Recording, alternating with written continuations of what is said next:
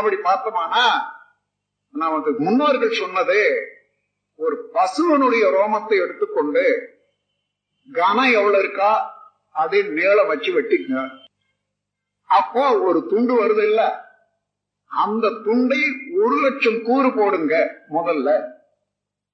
அதிலே ஒரு துண்டு எடுத்துக்கொண்டு மீண்டும் ஒரு லட்சம் கூறு ஆக்கினீங்கன்னா என்ன வருமோ வால்யூம் பருமன் அதுதான் உயிரினுடைய அளவு. அதாவது விண்ணினுடைய அளவு என்று சொல்றாங்க முதல்ல ஒரு லட்சம் கூறு போட்டாலே அது எவ்வளவு இருக்கும் என்று அனுமானிக்கிறதுக்குள்ள நாம போட்டோம். ஆனால் அதையும் அனுபவிக்க முடியும். அப்படி பழகிற போது. ஏன்? அதை விட நுண்ணியதாக இருக்கக்கூடிய ஒன்றை நினைந்து நினைந்து நினைந்து அதோட இருந்து நிலைத்த அறிவுக்கு இன்பினட் ஸ்டேட் ஆஃப் மைண்ட் சொல்றோம்.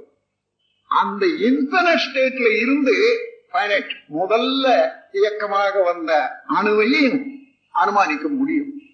அதுக்கு பயிற்சி செய்தால் அதையும் நோக்கி பார்க்க முடியும். எனவே இப்பொழுது நாம் அனுமானத்துக்கு எடுத்துக்கொள்வோம். அந்த சுழற்சி விண்ணுடைய சுழற்சி இருக்குமே ஆனால் எங்க இருந்து தோண்டி இருக்க முடியும்? அதை விட இந்த பிரபஞ்சத்துல வேற என்ன இருக்கிறது? இது அலைதானே. சுழற்சி என்றாலே அலைதான். அப்போ அதுக்கு ஒரு நிலை ஒண்ணு வேண்டுமே. எந்த இயக்கத்தை எடுத்துக்கொண்டு இருந்தாலும் இட் இஸ் ஆல்வேஸ் இந்த பிளக்சுவேஷன் அந்த இயக்க ஏற்றத்தாழ்ல தான் இருக்கு. எந்த அதுக்கு பேர் என்ன? ஸ்டாட்டிக் இயக்கமாக இருக்கிற வரைக்கும் ஆங்கிலத்துல டயனமிக்னு சொல்றோம். அத சக்தின்னு சொல்றோம். விண் என்று சொல்றோம். அந்த இயக்கமெல்லாம் நிறுத்தி விட்டா அதுக்கு பேர் என்ன? ஸ்டாட்டிக் இருப்பு நிலை என்று தமிழ்ல சொல்லலாம். அப்போ இருப்பு நிலையில் இருந்துதான் இந்த இயக்கம் தோன்றி இருக்க முடியும். விண் என்றது இருப்பு நிலையினுடைய பின்னம். ஒரு துண்டுபட்ட இயக்கம் தான் இது. என்றதை எடுத்துக்கொண்டோமானால் அந்த இருப்பு நிலை எது? இன்று சுத்த வழி என்று சொல்றோம் பாருங்க. வெட்ட வழி என்று சொல்லுவோம் சொல்றோம் பாருங்க. அதுவேதான் இருப்பு நிலை. எல்லா வேதங்கள்லையும் என்ன சொல்லப்படுகிறது? இறைவனுடைய திருவுருவம் எங்கும் ஊடுருவி இருக்கக்கூடியது? நீக்க வர நிறைந்தது. சுழலியக்கம். அதை தமிழ் எப்படி சொல்றோம்னா சுழல் அலை என்று சொல்லலாம்.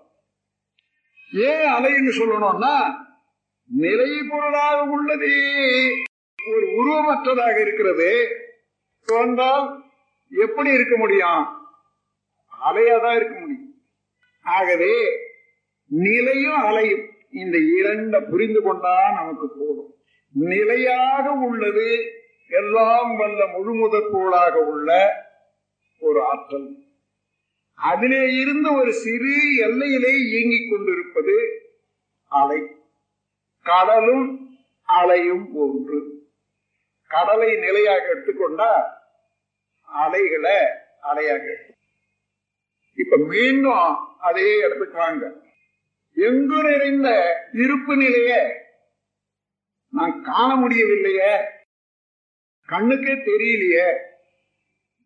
சொன்னா கண்ணுல இதுவரைக்கும் நீங்க பார்த்த பொருள் எல்லாம் இயக்கத்திலே உள்ள அணுக்கூட்டங்களை தான் பார்த்தோம்.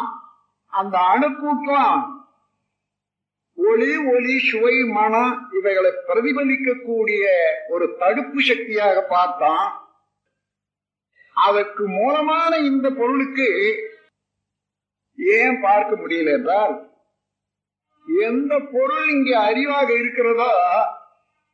மனமாக இருக்கிறதோ? அதுவே அடித்தளத்துல இறைவனாக இருப்பதனால முழுமுதற் பொருளாக இருப்பதனால அதே பொருள் அலையாக இயங்கிக் கொண்டிருக்கிற வரைக்கும் மனமாகவும் அறிவாக இருந்தது. அதே ஒரு பொருள் தன்னுடைய பூர்வ நிலையை நின்று நிலைத்து அதோடு ஒன்றுபடும் போது there is no friction between knowledge and static அந்த பிரிக்ஷன் என்பது ஒரு உரைச்சல்.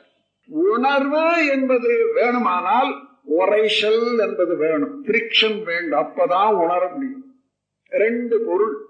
இங்கே எந்த பொருள் இறையாக இருக்கிறதோ அதே பொருள் அறிவாக இயங்கிக் கொண்டிருக்கிறது அதே பொருள் தன்னோடு இதுவும் அருவும் அதுவும் அருவும் ரெண்டு அருவும் ஒன்று சேர்ந்தா என்ன இருக்குது?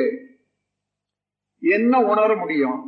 அதனால மனம் அந்த மெய்ப்பொருள இருப்பு நிலைய நாடும் போது ஒன்றுமில்லே ஒன்றுமில்லையே அதாவது சமமாக போறது ஈக்குவல் அந்த நிலையை அறிவு பெறும்போது அறிவுக்கு என்ன வச்சு வச்சாங்க பேரு?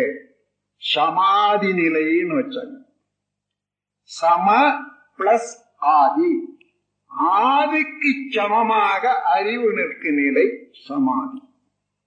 இப்போ நீங்க omnipotent omnipresence omniscient இந்த வார்த்தைகளால மெய்ப்பொருளுக்கு குறிப்பு இருக்கிறது. ஆமணி போட்டதுன்னா எல்லாம் உள்ளது. அதைத்தான் நம்ம பூரணம்னு சொல்றோம் தமிழ்ல.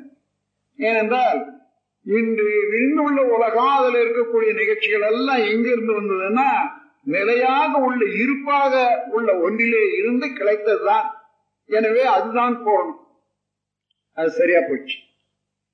எல்லாம் வல்லது என்றது எப்படி சொல்ல முடியும்? அதான் ஒண்ணுமே இல்லையே என்று வாதாடுவார்கள்.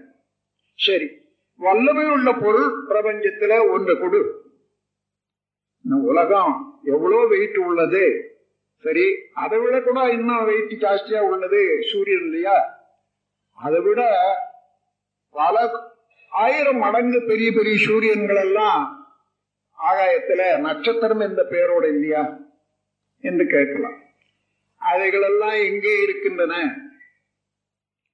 எல்லாமே இந்த சுத்த வெளியிலே மிதந்து உருண்டு இயங்கி ஓடி ஒன்று ஒன்று சுத்தி கொண்டிருக்கிறது என்று சொன்னா இந்த பொருளெல்லாம் விட அதிக ஆற்றல் உடையதும் அதிக வல்லமை உடையதும் அந்த சுத்தவெளி என்பதை இதனால அனுமதி அதாவது அசியூம் பண்றது நம் கடமை அறவாழ்வின் நாட்டத்தே சில கட்ட